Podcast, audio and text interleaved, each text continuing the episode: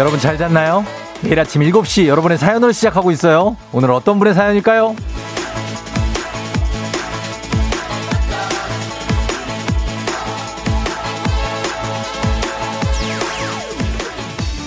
신경미님, 이건 뭐 한편의 드라마예요?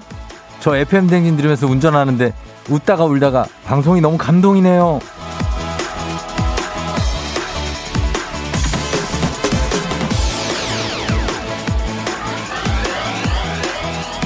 맞습니다. 제가 다시 생각해봐도 어제 방송은 정말 다채로웠죠. 뭉클한 감동도 있었고 모닝 잔치국수 먹방에 배우 음문석 씨와의 티키타카 정말 두 시간 동안 이렇게 다채로운 방송이 또 있을까요? 오늘도 두 시간 동안 오늘도 여러분의 희로애락을 담아보도록 하겠습니다. 그러기 위해서는 여러분의 참여가 필요한 거 아시죠? 다들 들어오세요. 2월 18일 목요일 당신의 모닝 파트너 조우종의 FM 대행진입니다.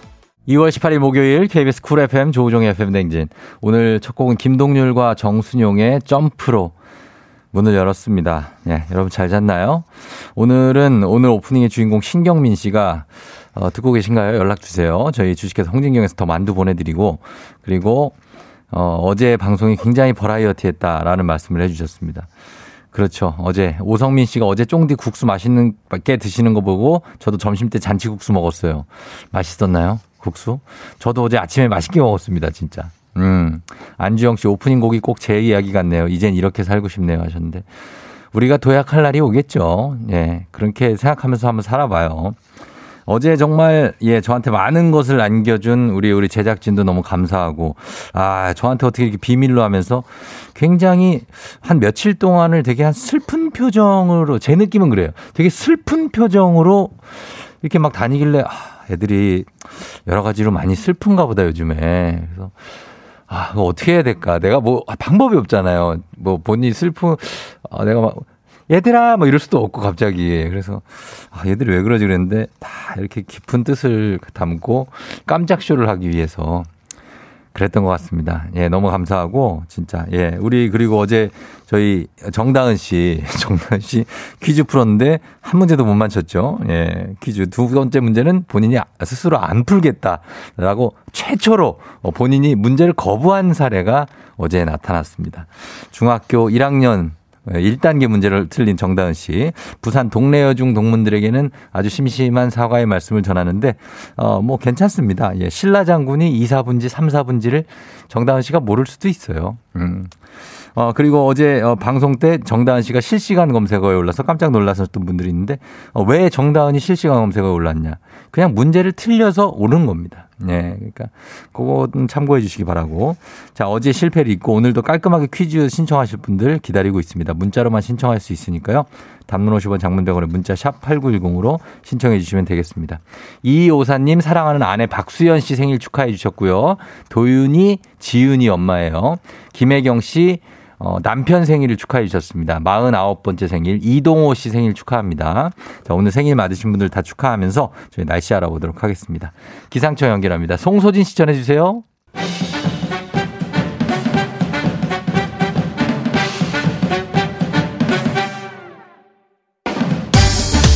중요한 일을 앞두고 꾼 꿈, 해몽에 따라 대박과 쪽박, 인생이 달라집니다. 꿈보다 해몽!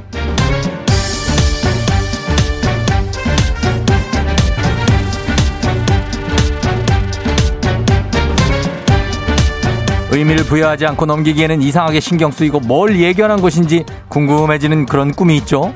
그런 꿈 해몽해드립니다. FM대행진 공식 인스타그램 댓글로 나나 러브 공사님의 꿈입니다.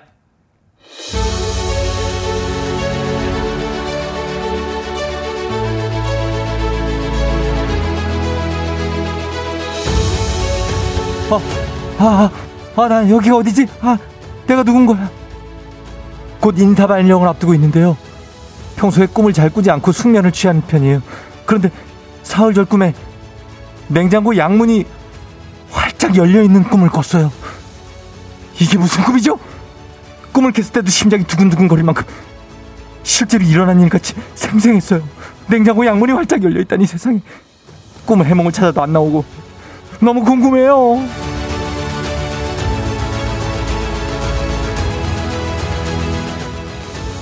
곧 인사 발령을 앞두고 있는 나나러브 공사님이 평소에 숙면을 취하다가 갑자기 사흘 전 꿈에 냉장고 양문이 활짝 열려 있는 꿈을 꿨다는 꿈을 원래 안 꾸는 분인데 꿨기 때문에 더욱더 놀랐다는 말씀입니다. 과연 여러분 이 꿈 어떤 꿈입니까? 여러분의 해몽을 보내주십시오. 노래 듣고 와서 해몽해 드릴게요. 단문 50원 장문 100원에 문자 샵 8910 콩은 무료입니다. 지금 냉장문 열, 냉장 열려 있다고요? 열려 있는 분들은 다 드세요. 박찬희 씨. 예.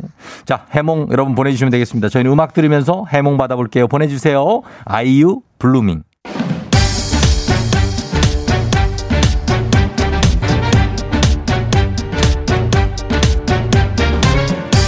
꿈보다 해몽 인사 발령을 앞두고 냉장고 양문이 활짝 열렸다는 꿈을 꾼 이분 FM댕진 가족들의 해몽 보도록 하겠습니다.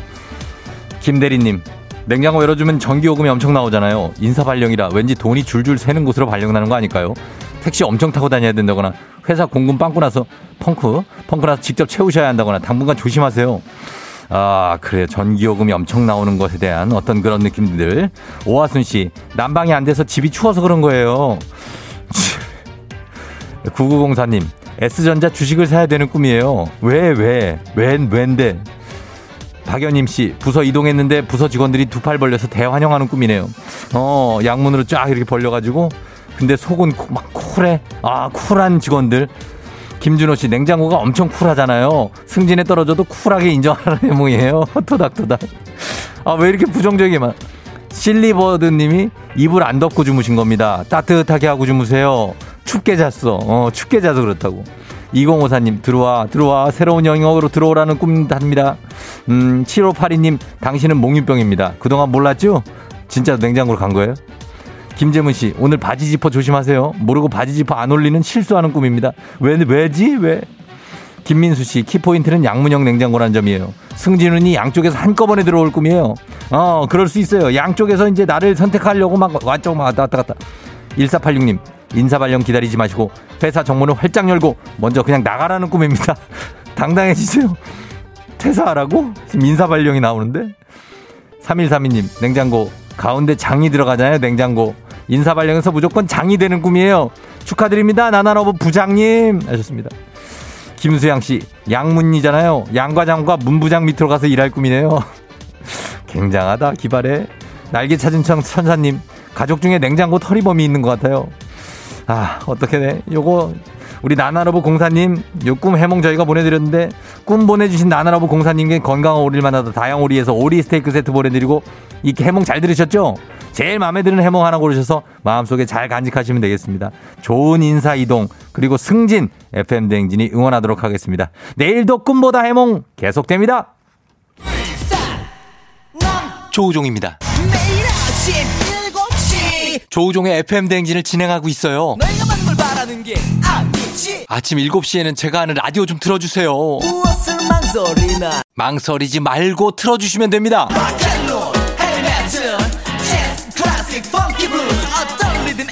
다 맞춰서 아침 텐션 쫙 올려드리고요. 여러분이 보내주시는 제가 맛깔나게 소개해드리고 선물도 푸짐하게 드리니까요. 혹시라도 다른 라디오 듣고 계셨다면 조우종의 FM 대행진.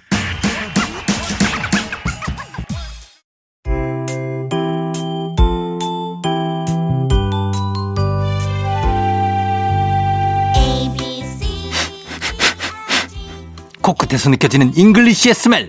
코로나가 끝나는 날 모두 써주리라. 앤더슨 쌤과 함께하는 코끝 영어. 써먹지도 않을 식상한 영어는 이제 그만. 오로지 실용성 그거 하나만 강조합니다 코끝 영어 오늘의 표현 만나볼까요 앤더슨 쌤 Good morning, everyone. 앤더슨입니다. 오늘도 어제에 이어서 쇼핑을 하면서 유용하게 사용하는 표현을 배워볼게요. 우리나라 마트에도 시식 코너가 있듯이 외국의 마트에도 드물긴 하지만 시식을 해볼 수 있는 코너들이 있는데요. 특히 우리나라에서 접하기 어려운 음식일 경우 그 맛이 더 궁금하잖아요. 이럴 때 사용할 수 있는 표현입니다. 이건 시식용인가요? 또는 이거 시식용 음식인가요? 시식 또는 시식용 음식을 영어로는 우리가 많이 하는 단어 바로 sample인데요. 무료 시식, free sample 이라고 해도 되지만 시식이 보통 무료기 때문에 그냥 sample 이라고 하시면 될 것 같아요. 그래서 이거 시식용인가요? 는 영어로 is this a sample? 이렇게 하시면 됩니다. 자, 그럼 실제 상황에서 만나보시죠. Ready, action. Is this a sample? This looks delicious. Can I try this? For sure. This is so good. What is this? I bet this is very expensive. This is Taco Bell.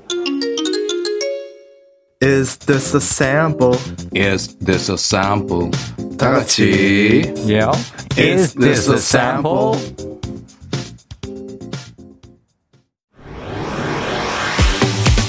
FM 대행진에서 드리는 선물입니다. TV박스 전문업체 우노큐브에서 안드로이드 10 호메틱스 박스큐. 주식회사 한독에서 쉽고 빠른 혈당 측정기 바로젠.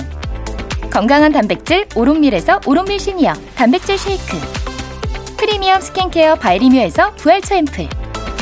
일동 코스메틱 브랜드 퍼스트랩에서 미백 기능성 프로바이오틱 마스크팩.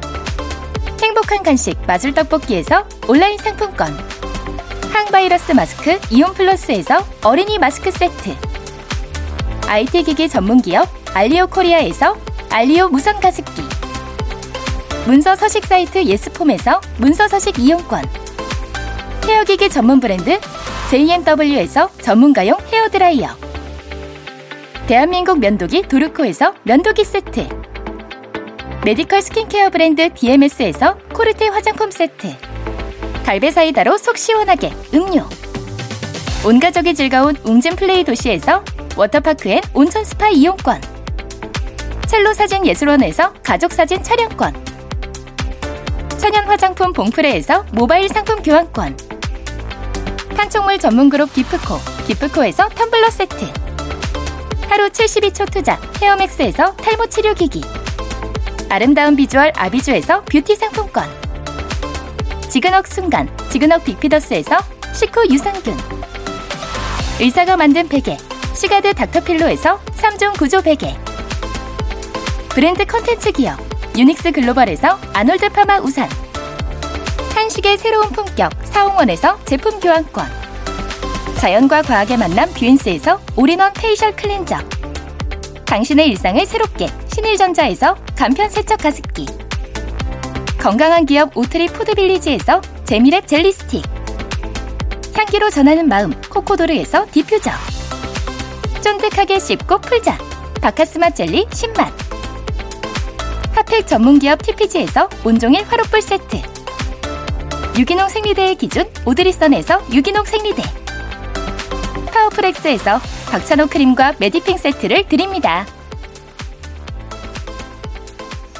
선물 소개해드렸고요. 자, 코로나가 끝나면 모두 써주리라 앤더슨 선생님과 함께한 코끝 영어. 코로나가 끝나서 여행지에 가서 마트에서 시식 코너 이용할 때 유용한 표현.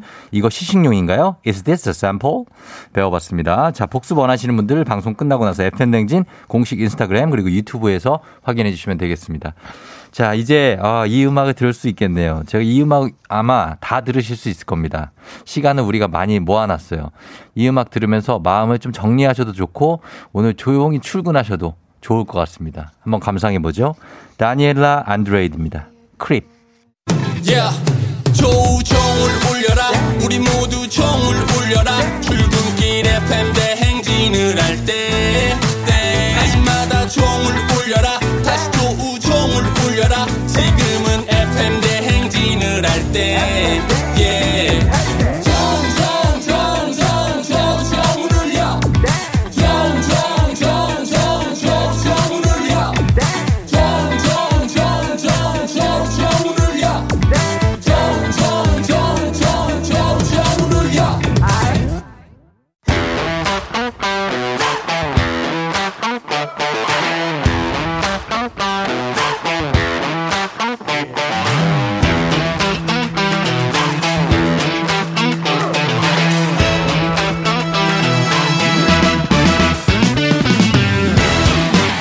지연만큼 사회를 좀먹는 것이 없죠. 하지만 바로 지금 여기 FM 냉진에서만큼 예외입니다. 학연 혹은 지연의 몸과 마음을 기대어가는 코너. 애기야 풀자 퀴즈 풀자 애기야.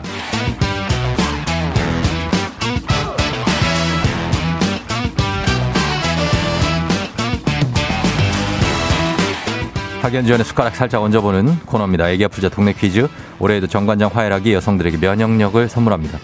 학교의 명예를 걸고 도전하는 참가자, 이 참가자와 같은 학교 혹은 같은 동네에서 학교를 나왔다면 바로 응원의 문자 보내주시면 됩니다.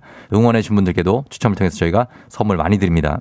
자, 오늘 과연 동네 스타가 산책할, 산책할 수 있을지 아니면 대망신으로 마무리가 될지. 오늘 연결할 분은 6657님. 요즘 형님 때문에 자- 밤에 잠을 못 잡니다. 궁금하면 전화 주세요. 알려드릴게요. 크크크. 밤에 잠을 못 잔다고 내가 뭐 어떻게 네, 여보세요. 10만 원 상당의 선물을 거는 초등 문제, 12만 원 상당의 선물을 거는 중학교 문제, 15만 원 상당의 선물을 거는 고등학교 문제 어떤 거 선택하시겠습니까? 중학교 문제 하겠습니다. 네. 중학교요.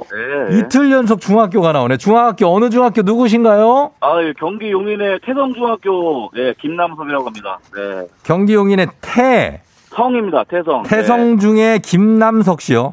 네. 예, 섭입니다, 섭. 예. 김남섭. 예, 맞습니다. 아이고 저기 서빈애. 아니 서빈애는 왜 저 때문에 잠을 못 잔다는 게 왜 그런 거죠?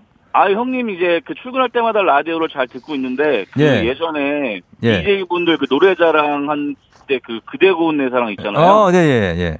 이게 그 수능 금지곡이라고 하잖아요, 막 그 친구들. 아 그래요? 뭐 몰랐어요. 예, 아니 그건 아니, 형님 노래가 그렇다는 건 아닌데 저한테서는 예, 밤에 예. 애기들 어. 물 먹이거나 어. 애기들 울 때나 예. 밤에 이제 누우려고 하면 어, 그 음악 계속 생각나는 거예요. 미치겠어. 새벽에 일어나면은 브랜드지 그냥 그 노래가 떠오르고 아 진짜, 어제는 이제 그 1주년이어서 예. 노래 나왔잖아요. 예, 예, 진짜 거짓말이 아니고 어. 운전하는 도중에 예.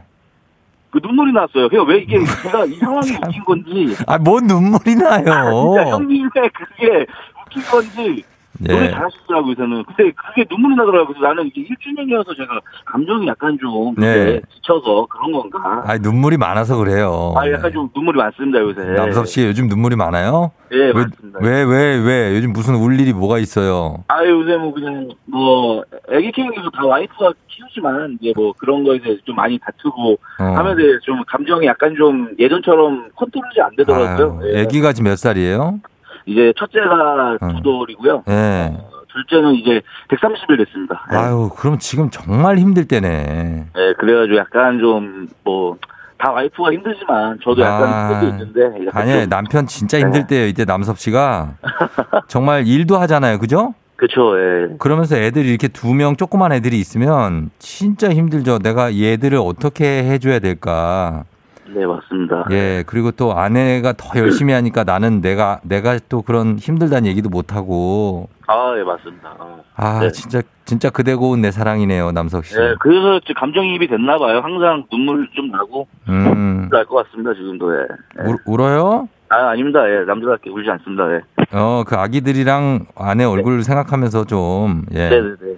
그렇게 해요. 아유, 고맙습니다. 예. 그대 고운 내 사랑 5월 햇살 같은 남섭 씨 그대 기다리며 보내는 밤은 왜 이리 더딘지 남섭 씨만을 위한 노래입니다. 아, 평생 못 읽을 것 같습니다, 형님. 사랑합니다. 예. 그래요. 응원하겠습니다. 그래요, 그래요. 예. 아, 이렇게 응원하면서 문제 네. 한번 풀어보도록 할게요. 아, 네, 알겠습니다. 자, 중학교 태성중학교 출신이죠. 예, 맞습니다. 예, 네. 용인의 태성중학교 여러분 응원 문자 많이 보내주십시오. 남섭 씨 문제 풉니다. 자, 첫 번째 문제 갈게요. 네. 예, 문제 드립니다. 12만 원 상당의 선물이 걸린 중학교 문제, 중학교 1학년 수학 문제입니다. 소수도 합성수도 아니며 모든 자연수의 약수로 역학에서는 태극을 표시하는 수이자 우주 생명을 대표하는 수로 여겨지는 이것. 바로 숫자 1인데요. 그렇다면 여기서 문제입니다. 다음 중 미국의 첫 번째 대통령은 누구일까요? 객관식입니다.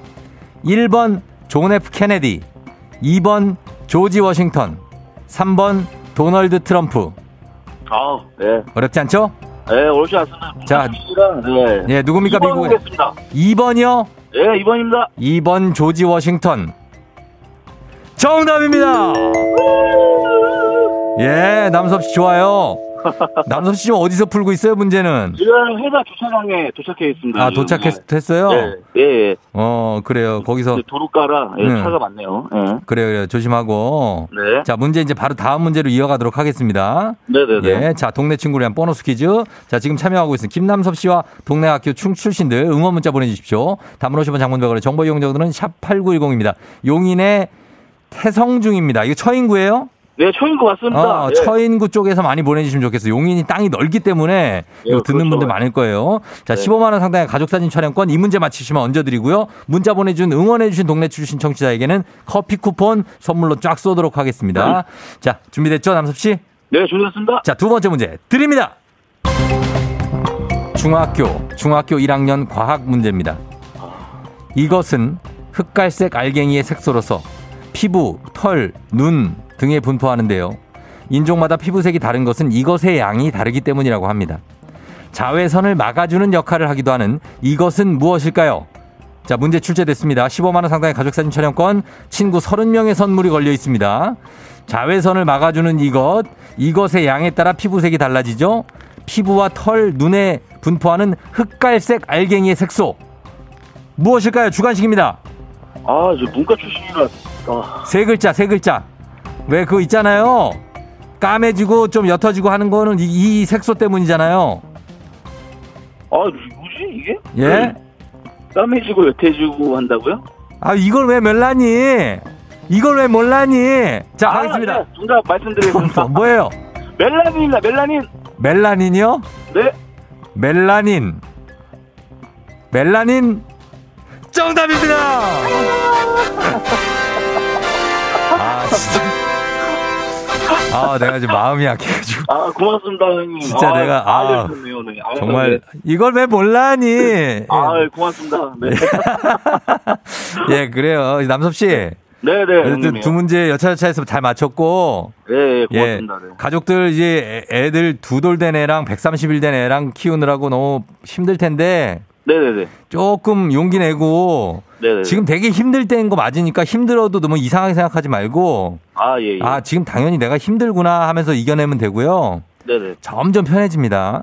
아, 예, 예, 고맙습니다. 점점 숨 쉴 수 있는 공간이 생기니까 네. 그거 생각하면서 조금 버텨보세요. 형님 죄송한데 바쁘시지만 한마디만 해도 되겠습니까? 아, 해도 되죠. 자. 하세요, 와이프하게. 아, 네. 시작. 어, 어, 다혜야, 그, 요새 맨날 애기 키운다고, 어, 항상 뭐 일을 다 그만두고 지금 애기만 계속 낳았잖아. 그러면서 여자로서 좀 그 매력을 잃어버린 것 같다고 나한테 항상 하는데, 오빠는 항상 너가 제일 이쁘고, 제일 아름답고, 제일 사랑스럽다. 그리고 항상 그 밤에 잠 못 자고 해서 미안하고, 어, 사랑한다. 네, 형님 다 됐습니다. 아, 예, 예. 좋은 남편이에요. 좋은 남편. 남섭 씨. 네, 네. 그래. 남섭 씨도 건강하시고 밥 잘 챙겨 먹어요. 네, 고맙습니다. 감기 아, 조심하십시오. 네. 와이프가 잘 안 해줘도 자기가 알아서 챙겨 먹어야 돼. 아, 알았어요? 그럼요. 저 요리사입니다. 네, 어, 요. 요, 요리사. 오케이, 아, 오케이. 직업은 요리사가 아니고요. 예, 알았어요. 예. 네. 그래요. 들어가요, 남섭 씨. 네, 안녕. 고맙습니다, 형님. 예. 네.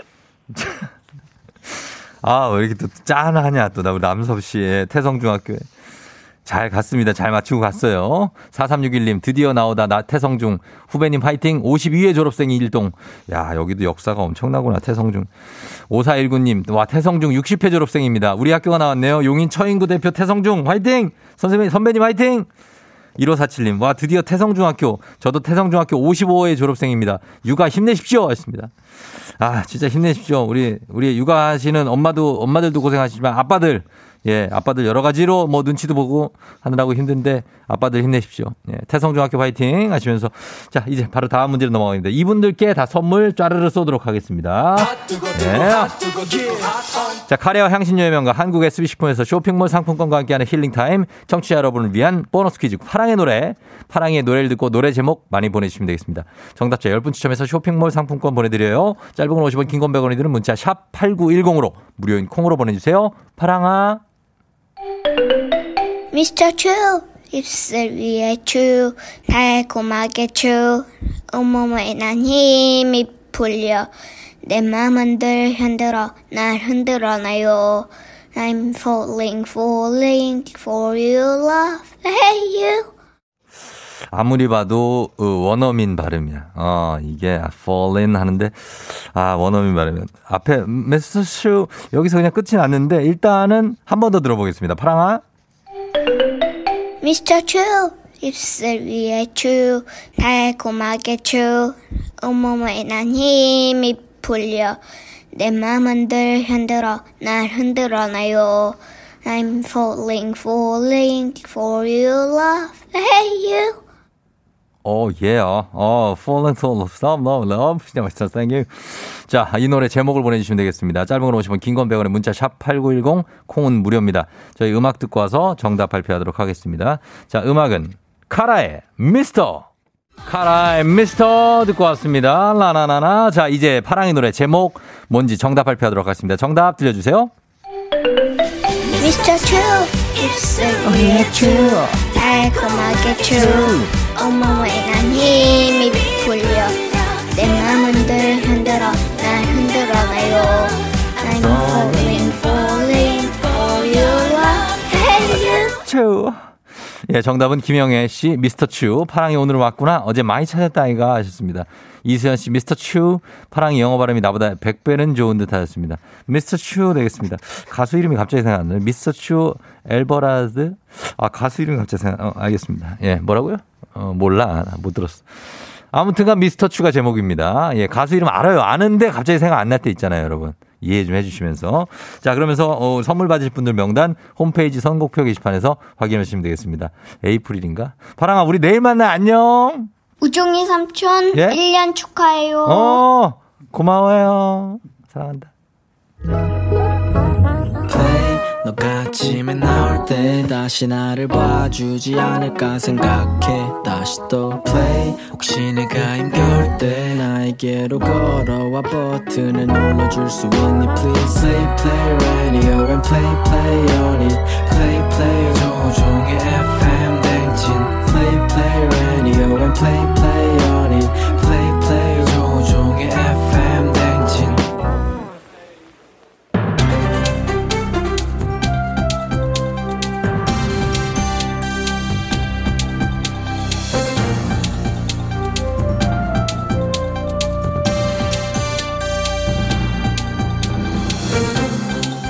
안현상의 빅마우스 저는 손석회입니다. 사실은 어, 사실은 실제로 있었던 일이나 현재에 있는 일, 생각은 어떤 사람이나 일 따위에 대한 기억이지요. 사실과 생각 비슷한 듯 보이지만 엄연히 다르지요. 생각을 사실인 척 착각하는 일은 없어져야 할 텐데요. 예, 안녕하십니까. 안잘습니다. 오늘 정말 그 시작부터 실망입니다. 생각과 사실, 그것도 구분 못하는 사람이 어디 있습니까? 아, 정말 우리 아나운서님은 그 매번 다 아는 것처럼 뭐만 나오면 알죠, 알죠 이렇게 왜 말을 하는데요. 예, 이건 정말 모르시는 것 같습니다. 아, 알지요. 뭐요? 예, 알죠, 알죠. 사실과 생각을 착각하고 구분하지 못하는 자가 있지요. 서울의 한 구청 공무원이지요. 이 공무원은 그 아무나 되는 게 아닙니다. 그 다음 달 6일에 치러지는 공무원 5급 시험 응시자 경쟁률이 무려 43.3대 1을 기록했습니다. 예. 이렇게 치열한 경쟁을 뚫고 합격한 자들이 아 설마 그거 구분 못 구분 못 할까요? 맞습니다. 구분을 못 했다고 하지요. 어머나 송파구의 7급 공무원인 A씨. 지난달 말 직원 게시판에 부친상 부고를 올렸고요. 부친상 경조 휴가 또한 5일을 받았지요. 이에 동료들이 부의금을 전하고 또 일부 동료는 빈소를 방문해 조문까지 했는데요. 문제는 여기에 사실과 생각이 뒤섞여 있다는 거지요. 예 부친상은 정말 안타까운 일이 아닐 수 없습니다. 고인의 명복을 빌면서 그 힘든 일을 겪은 공무원에게 이런 음해를 하는 자는 누굽니까? 아 정말 실망입니다. 실망은 저희가 했지요. 부친상이 아니라 숙부상이었다지요. 아니 그 그게 무슨 말도 안 되는 얘기입니까? 아버지를 아버지라 한 것이 아니고 작은 아버지를 아버지라 착각했다는 겁니까? 작은이란 글씨가 뭐 빠졌거나 지워졌거나 어떤 그 컴퓨터에 오류가 있었던 거 아닐까요? 예, 컴퓨터의 오류가 아니라 공무원 A씨 도덕성의 오류지요. 평소에 A씨가 숙부를 아버지처럼 생각하고 모셔와서 숙부상을 부친상으로 알렸다고 하지요. 하하하하. 뭐 이렇게 늦게 웃어요? 아 생각했어요 잠깐. 예. 그 숙부도 아버지시고 아버지도 아버지시고 어 그런 의미의 아버지라면 옆집 아저씨 또한 앞집 아저씨 또한 우리 뒷집에도 아저씨 예. 계시지 그렇지 많이 계시죠? 다 우리의 아버지고 그리고 우리 앵커님도 제 아버지 할래요?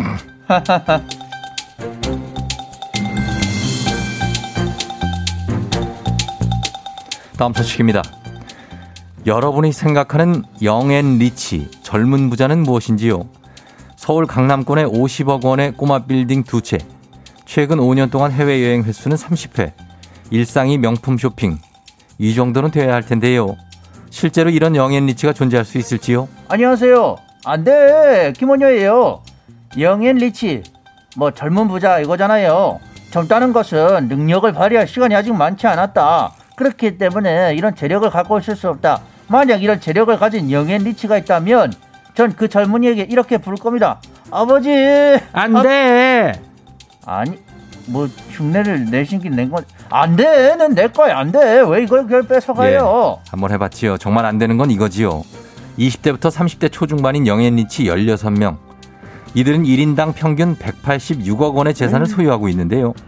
놀라운 건 이들은 뚜렷한 직장도 없이 이 많은 재산을 일궈냈다는 거지요.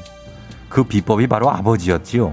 가장의 무게를 견디기에도 충분히 힘들 오래 아버지들. 아버지는 건들지 말아요. 제가 건드린 건 아니고요. 우리 영앤 리치님들이 아버지 백을 믿고 아버지가 운영하는 회사에 돈을 빼돌려 토지를 매입하고 상당 부분 편법 증여를 받았다지요. 안 돼. 아버지 회사 없는 사람 뭐 어디 서로 살겠어요? 아버지 회사가 뭐 자기 거예요? 아버지 회사 돈을 왜 자기 돈처럼 그래요? 그리고 회사 카드는 법카, 개인 카드는 개카, 개인은 개카를 써야지. 법카가 아카, 아빠 카드인 거지요. 왜 그럴 거면 뭐 차도 회사 차로 뽑지 그랬냐? 아, 그, 참. 그건 당연한 얘기지요. 그- 그래요? 법인을 여러 개 만들어서 여러 대를 구입할 수 있었다지요. 또 요즘 있는 사람들 있는 사람들의 눈속임 징역벽이 바로 레지던스라는 건데요. 전매 제한과 대출 같은 주택 관련 규제를 받지 않는 레지던스를 회사 사업용으로 구입한 뒤에 사적인 용도로 사용하고 또 주택으로 임대를 하면서 임대 소득 신고는 누락하는 증여세 탈루까지 하고 있다지요. 와, 돈은 이게 이제 바르게 벌고 올바르게 써야지.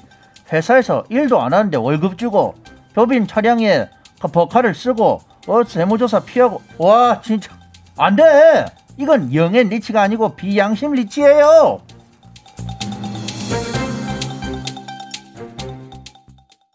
조우종의 FM 대행진 함께하고 있습니다. 7시 52분 지나고 있네요. 여러분, 잘 듣고 있죠? 음. 어, 그리고 최지연 씨 복직하시는데 잘 하시면 좋겠고, 이지연 씨는 잠 좀 깨셨으면 좋겠어요. 애가 새벽 4시에 깼대요. 어, 정영님 씨 아버지처럼 생각한다고 부친상이라뇨. 그럼 도대체 부친상을 몇 번이나 해야 되는 겁니까? 맞습니다. 예. 참, 이런 거 양심껏 하시면 좋겠습니다.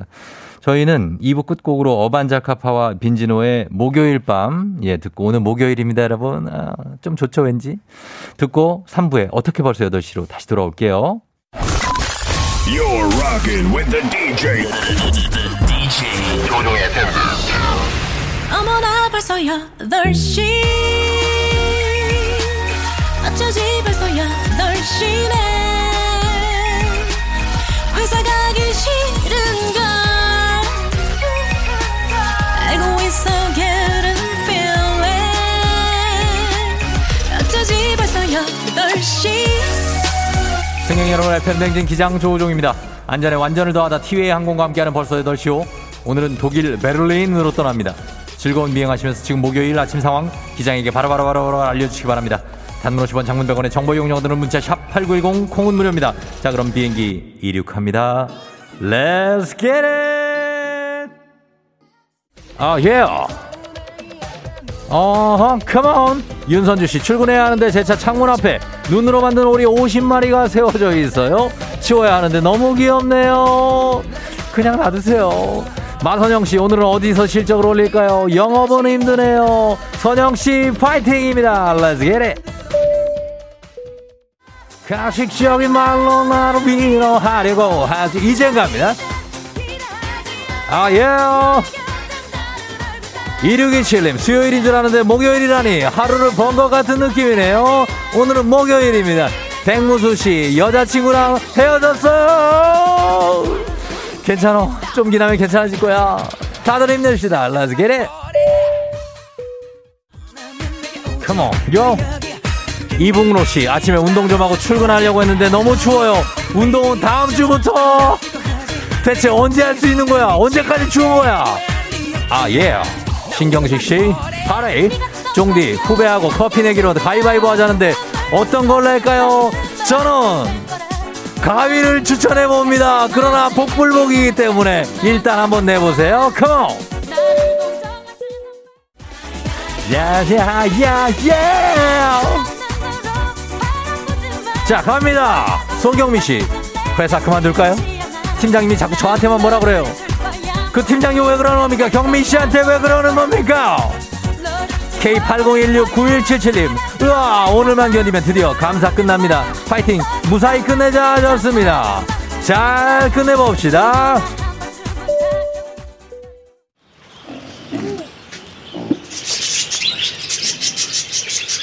댕진 벌써 8시오. 독일의 수도 베를린에 도착했습니다. 역사와 트렌드가 공존하는 도시답게 새 동물원도 역사가 깊습니다. 어, 뭔 새들이 동물원 입구에 올빼미 보고 놀라지 마세요. 원래 그렇게 생긴 애입니다. 걔는 괜찮아요. 다가와도 놀라지 마세요. 그 만져보라고 그러는데 어, 아, 함부로 만지지 마십시오. 지 마음에 안 들면 부리로 그냥 콕콕 쪼을 수 있습니다. 특히 정수리 쪽 쪼을 수 있어요. 예. 아, 아, 만지지도 않았는데 왜 쪼는 거? 코로나 시대 여행을 떠나지 못하는 우리 청취자들을 위한 여행지 ASMR. 얜 또 누구냐?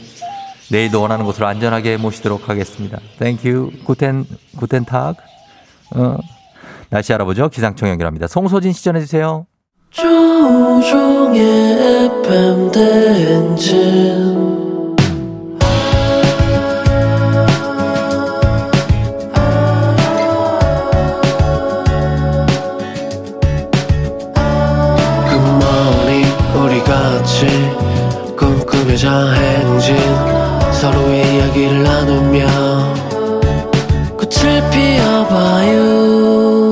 조종의 FM 대행진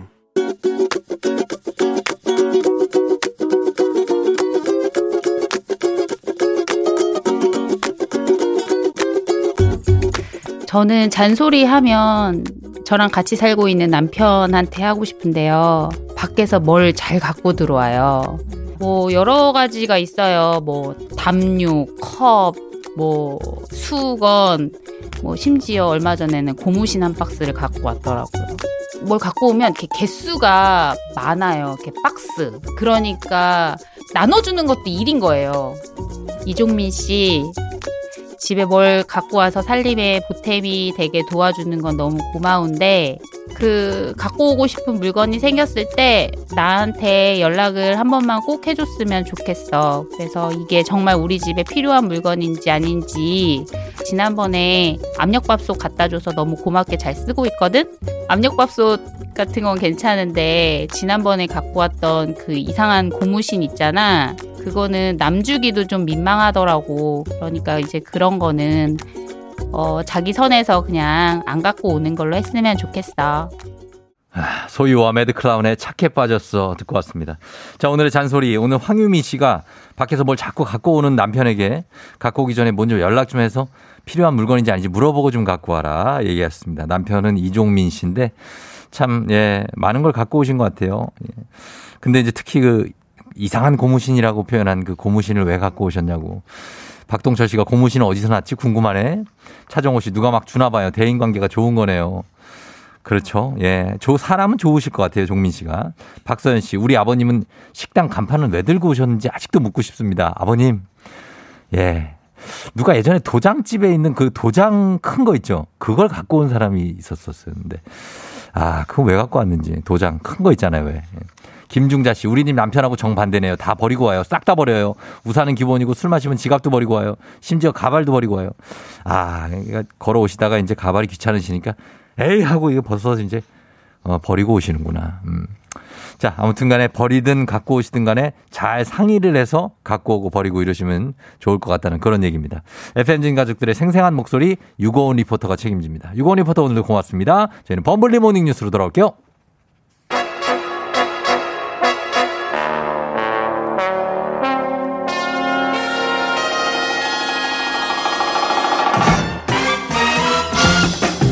범블리 모닝 뉴스 1년 동안 이 자리를 지켜줘서 아주 고마운 KBS 김준범블리 기자와 함께합니다. 안녕하십니까? 안녕하세요. 축하드립니다. 1년. 아. 네.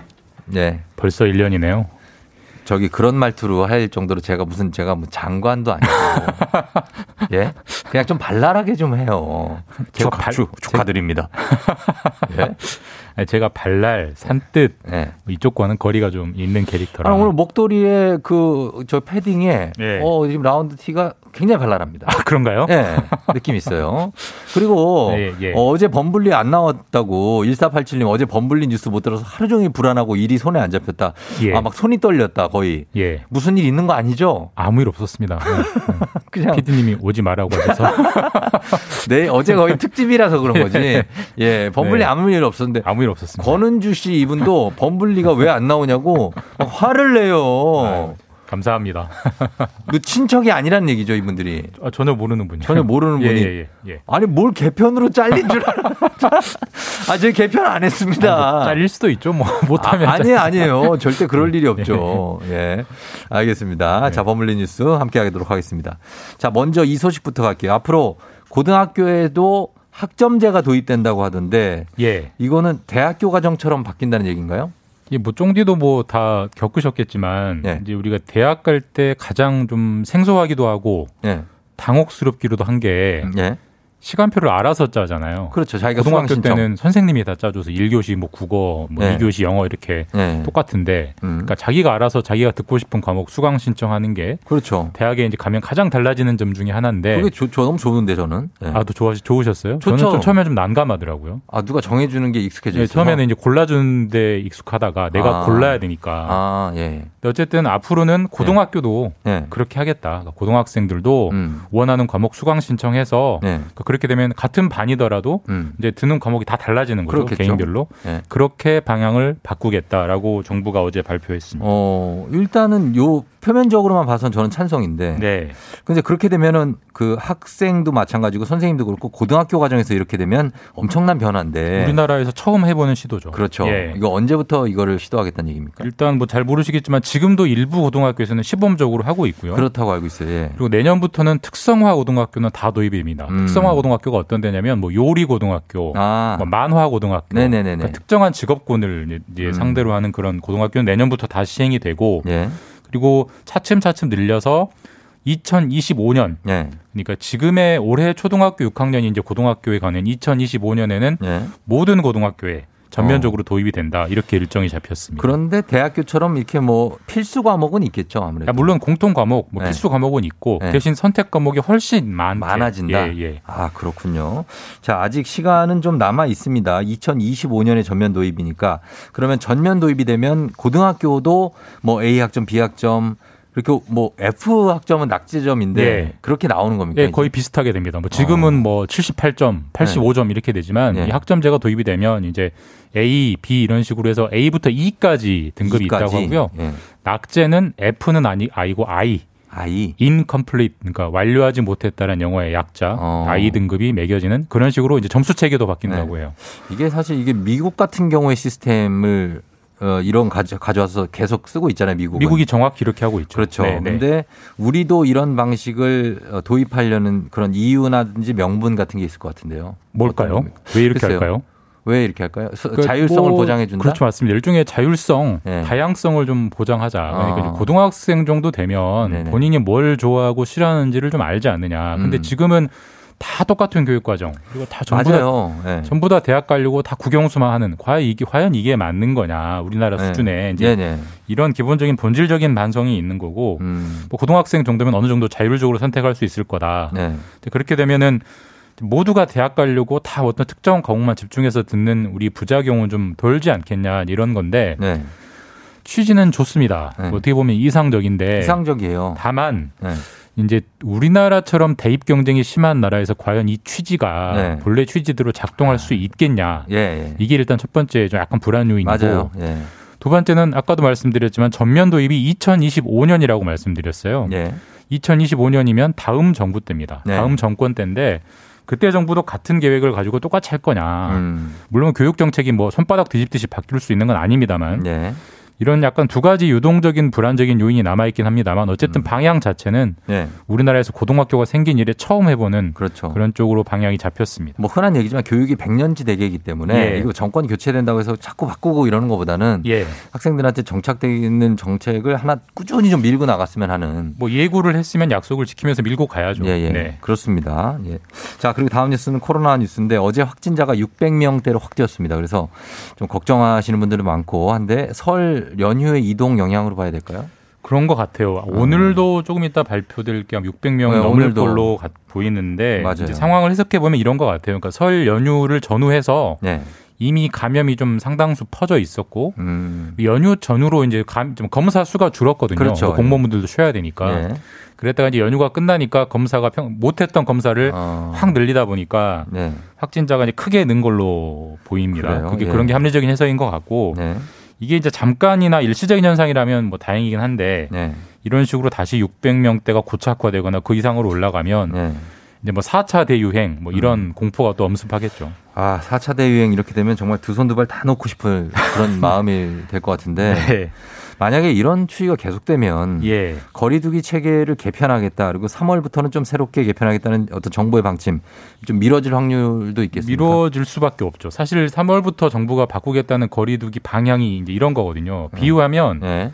교통 규칙처럼 거리두기 규칙을 이제 안착을 시키겠다 이런 겁니다. 저희가 음. 차든 사람이든 빨간 불 땐 안 건너고 파란 불 땐 가는 건 네, 상식이고 네네. 누가 뭐 일일이 경찰관이 감시해서 그렇게 하는 게 아니잖아요. 그렇죠. 그리고 그걸 어겼을 때 사고가 나면 네. 그만큼 훨씬 무겁게 처벌을 받는 거고 그런 식으로 거리두기도 이제 일종의 어떤 자율 음. 그리고 그에 따르는 책임 이런 네. 식으로 바꾸겠다는 게 다음 달부터의 계획인데 예.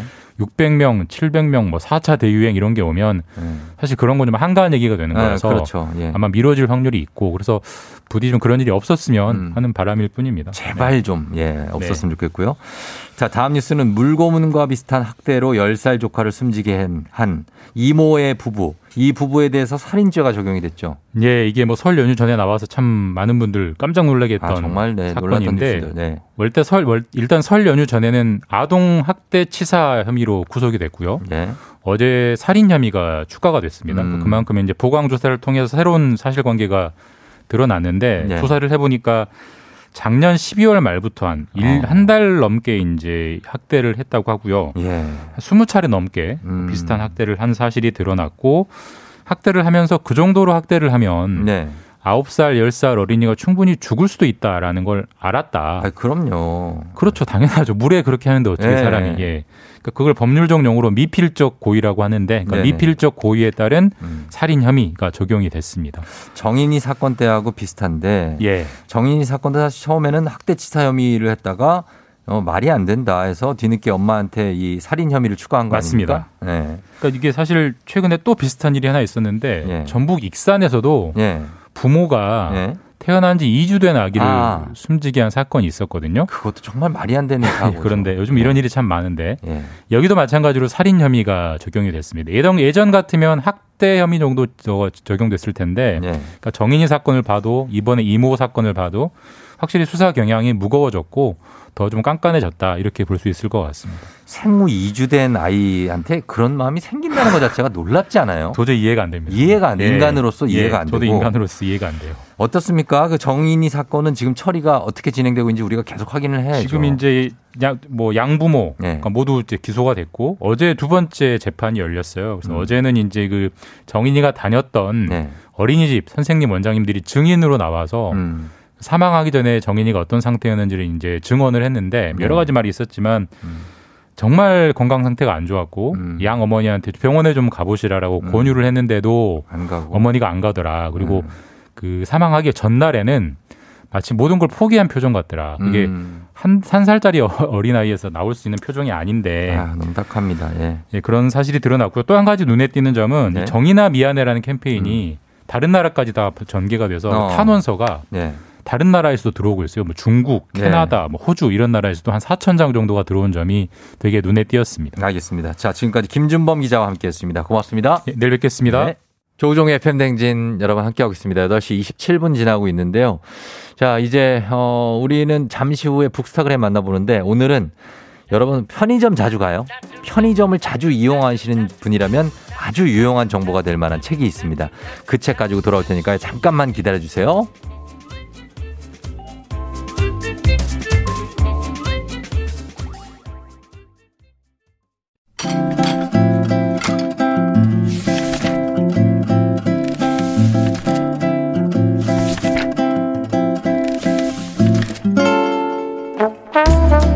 매주 목요일 아침 8시 30분이면 문을 여는 라디오 책방 책 읽어주는 남자 박태근 씨와 함께합니다. 북스타그램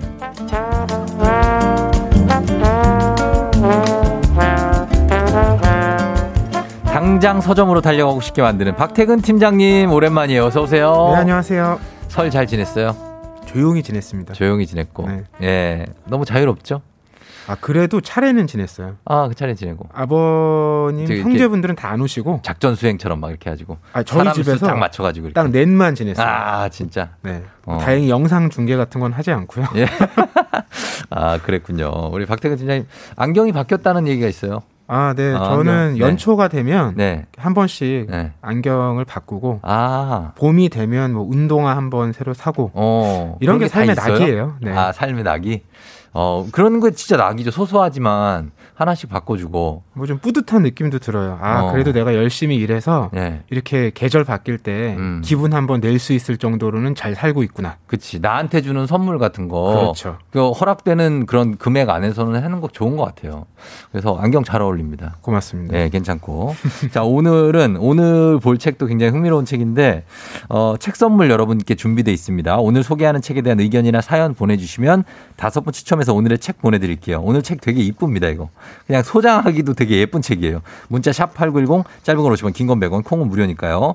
자, 오늘 이 책이 이제는 없어서는 안 될 공간, 생활에서 가장 가까운 공간, 집 앞에 있는 공간, 편세권이라는 얘기도 나오잖아요. 아, 그래요. 편의점에 대한 얘기입니다. 편의점이 얼마나 가까이 있느냐가 어, 삶의 질에 영향을 미친다는 얘기거든요. 음, 언제든지 네. 갈수 있으니까요. 그럼요. 네, 오늘 제가 가져온 책이요.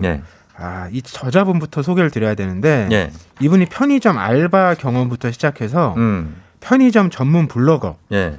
방송에 나와서 네. 편의점 능력자까지 인정을 받으신 분이에요. 어. 이분이 편의점 관련해서 관련해서는 예. 창업 빼고는 다 해보신 분인 거죠. 예. 이렇게 한 20여 년 편의점 외길 인생을 걸어온 분이신데 예. 최다인 작가의 책이고요. 예. 제목은 오늘도 편의점을 털었습니다. 음. 편의점에서 먹은 삼각김밥이 여태까지 9천 900여 개. 네. 아, 대단한 분입니다, 이분. 정말. 샌드위치는 한 300개. 어, 그러니까 다 종류가 다른 거예요. 네, 그 종류를 다 드셔봤다는 네, 다른 종류로 드셨다는 겁니다. 900개를 숫자로 드셨던 게 아니에요. 예, 한국에 지금 그러면 편의점이 우리나라에 생긴 게 1980, 아니, 그 올림픽 이후에. 맞아요. 88년에 만들려고 했는데 못 만들고 89년에 생겼죠. 음, 이 책에서도 그런 편의점의 역사부터 시작을 하는데 예, 예. 원래는 올림픽 때 좀 한국의 세련된 모습을 보여주려고 준비를 음. 했는데 예. 예, 준비가 늦어져서 음. 올림픽 이듬해에 개업을 했고요. 예. 그래서 첫 점포 위치가 올림픽 공원 바로 앞에 있는 겁니다. 아, 그렇구나. 이 많은 분들께서 편의점 첫 경험이 90년대일 거예요. 예. 이 작가는 1991년에 인생 첫 편의점. 음. 우리말로 하면 이 상호가 잠깐 멈춤. 네. 네. 저, 어, 미니, 작은 멈춤? 미니, 어, 소소한 멈춤. 맞아요. 어, 스, 스, stop. 저도 여기 글 네. 처음 가봤거든요. 예, 예. 근데 그때는 편의점 인기 상품이 예.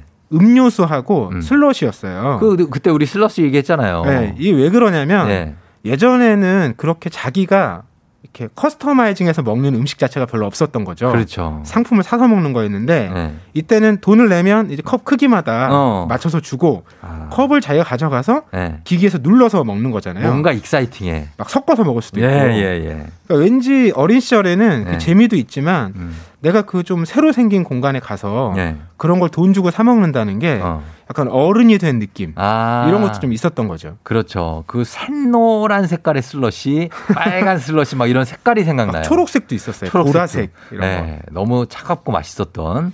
그래서 이 편의점 1991년부터면은 이 작가분은 30년을 편의점 생활을 해오신 건데 어 그러네요.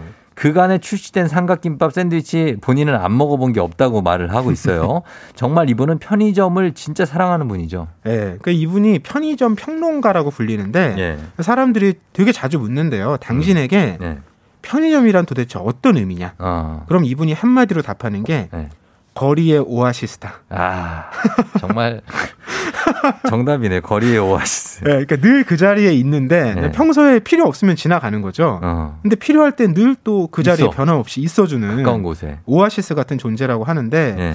이 편의점에서 자주 사는 뭐 물건, 음. 뭐 편의점에서 겪었던 경험 네. 이런 게 각자 다르긴 할 텐데 음. 그럼에도 편의점에서 우리가 제일 자주 접하는 건 먹을거리잖아요. 그렇죠. 그래서 이 책도 1부와 2부 중에 음. 1부 전체가 네. 편의점 음식 해부학이에요. 그렇죠. 맞아요. 편의점에서 파는 온갖 음식들의 역사와 종류를 음. 다 소개해 주고 있습니다. 야, 편의점 음식들. 편의점 음식은 사실 뭐니 뭐니 해도 대표적인 게 컵라면. 음. 그리고 삼각김밥. 그렇습니다. 이거 아니겠습니까? 2000년대 들어서 삼각김밥이 대표 음식으로 자리를 잡았는데 그렇죠. 아 이분이 삼각김밥 안 드셔본 게 없고 네. 맛을 보면 음. 어느 제조사의 어떤 삼각김밥인지 어. 맞출 수 있대요. 야, 진짜? 방송에서 실제로 그 시험을 해서 통과를 하셔서 네. 그 부상으로 네. 미국에 있는 음. 7시에 열어서 11시에 닫기 시작했던 그 편의점 있죠. 아, 예, 예, 예. 거기 본사도 방문하셨다고 하더라고요. 아, 진짜. 예, 예, 예. 근데 삼각김밥 종류를 보니까 네.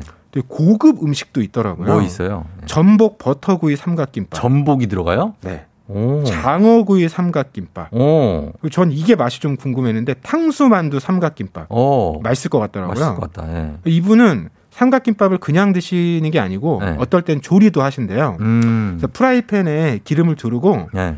삼각김밥 두 개를 예. 분리를 해가지고 반만 일단 넣고 볶습니다. 아. 그리고 겉에 있는 김가루를 뿌려서 먹으면 아. 간단 조리 볶음밥이 되는 거죠. 볶음밥이 되고 그리고 정말 꿀팁. 뭐예요?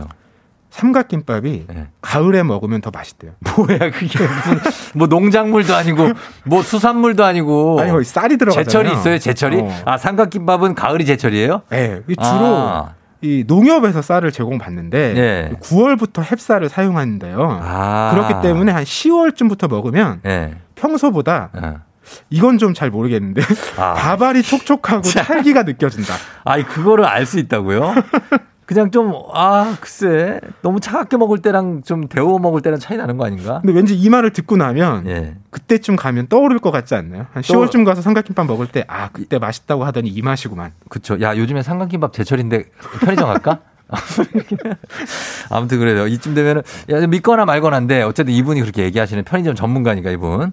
자, 알겠습니다. 잠시 저희는 음악 한 곡 듣고 와서 이 얘기 계속 해보도록 하겠습니다. 편의점. 어, 음악은 이소라인 박효신입니다. It's gonna be rolling. 이소라 박효신의 It's gonna be rolling 듣고 왔습니다. 자, 오늘 북스타그램, 오늘은 편의점, 오늘도 편의점을 털었습니다. 최다인 작가의 작품을 보고 있는데, 어, 편의점에서 일단 뭐 제일 많이 파는 라면, 삼각김밥 얘기했고, 어, 그리고 삼각김밥을 어, 이어서 먹는 얘기가 많아요, 여기에. 그렇죠. 또 다른 것들은 뭐뭐 있었죠? 이 편의점에서만 출시되는 예. 특별한 음식들이 있어요. 아, 뭐죠? 뭐 예를 들면 예. 어떤 지역의 특색이 있는 음식을 음. 편의점에서 상품으로 만들기도 하는데 어. 대표적인 게 대구 꿀떡. 대구 꿀떡? 전 처음 들어봤는데 이게 뭐지? 이야기 듣고 보니까 먹고 싶더라고요. 어. 그리고 예. 지역의 특산물을 담아서 편의점에서 출시한 상품들도 있는데 예. 이거 좀 맛이 궁금합니다. 뭐예요?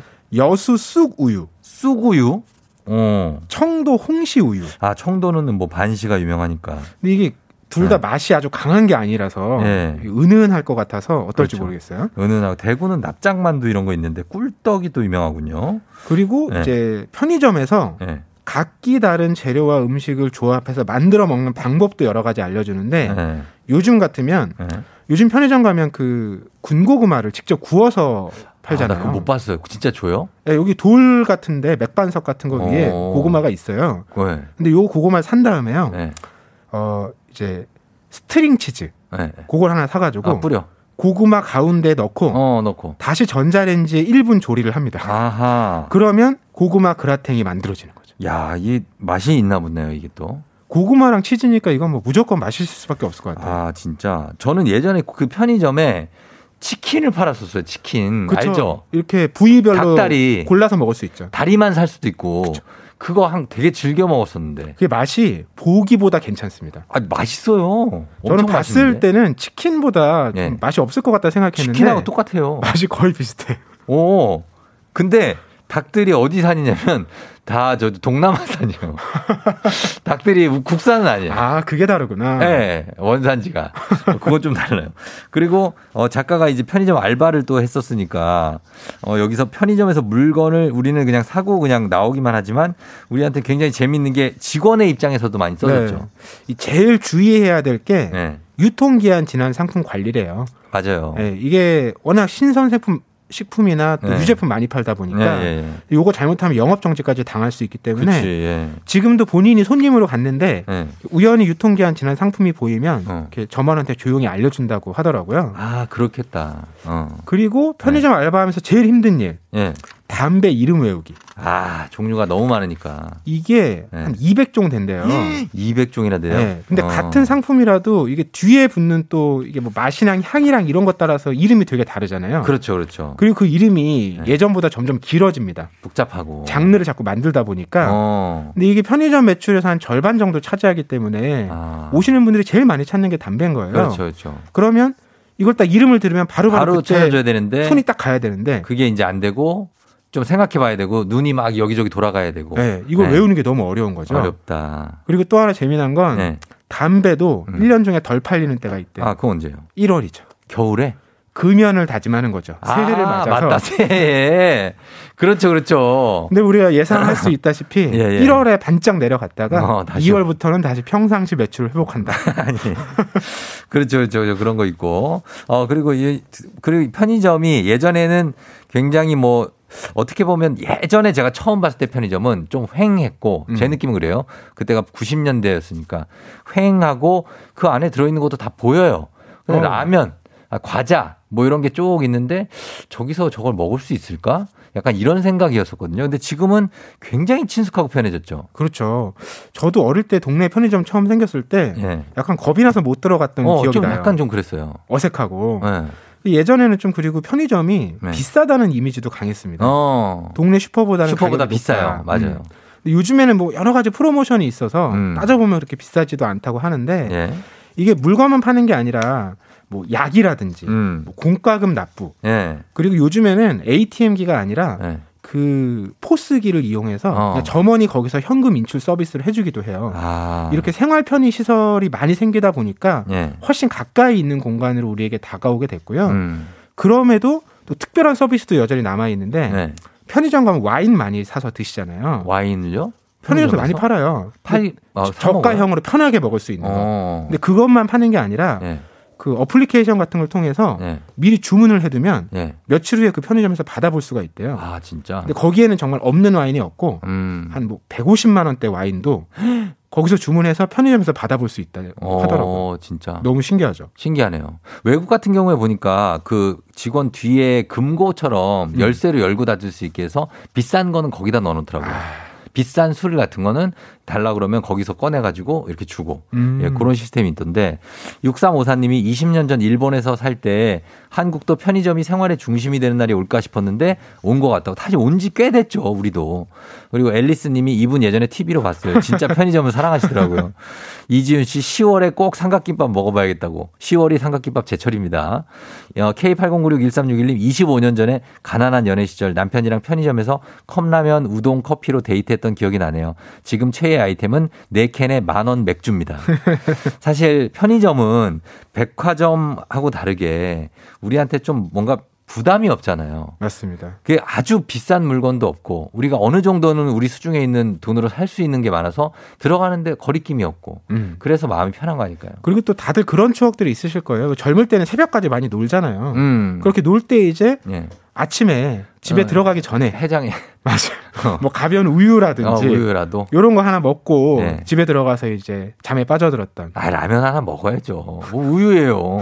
저는 주로 요플레 같은 그런 요구르트로 아 요거 요거트 네, 요거트로 어. 해장을 했던 기억이 나네요. 특이하시네. 음. 아니 많이들 했던 것 같은데. 아 그래요? 그게 또 취향이 각기 달라가지고. 어.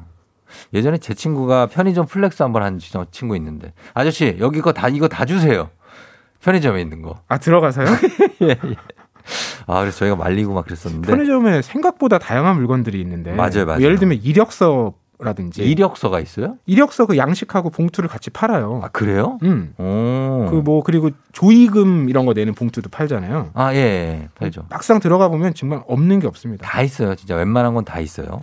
자, 그리고 우리 주변에서 흔히 만날 수 있는 편의점이 있지만 책에서는 특별한 편의점도 소개를 해줬거든요.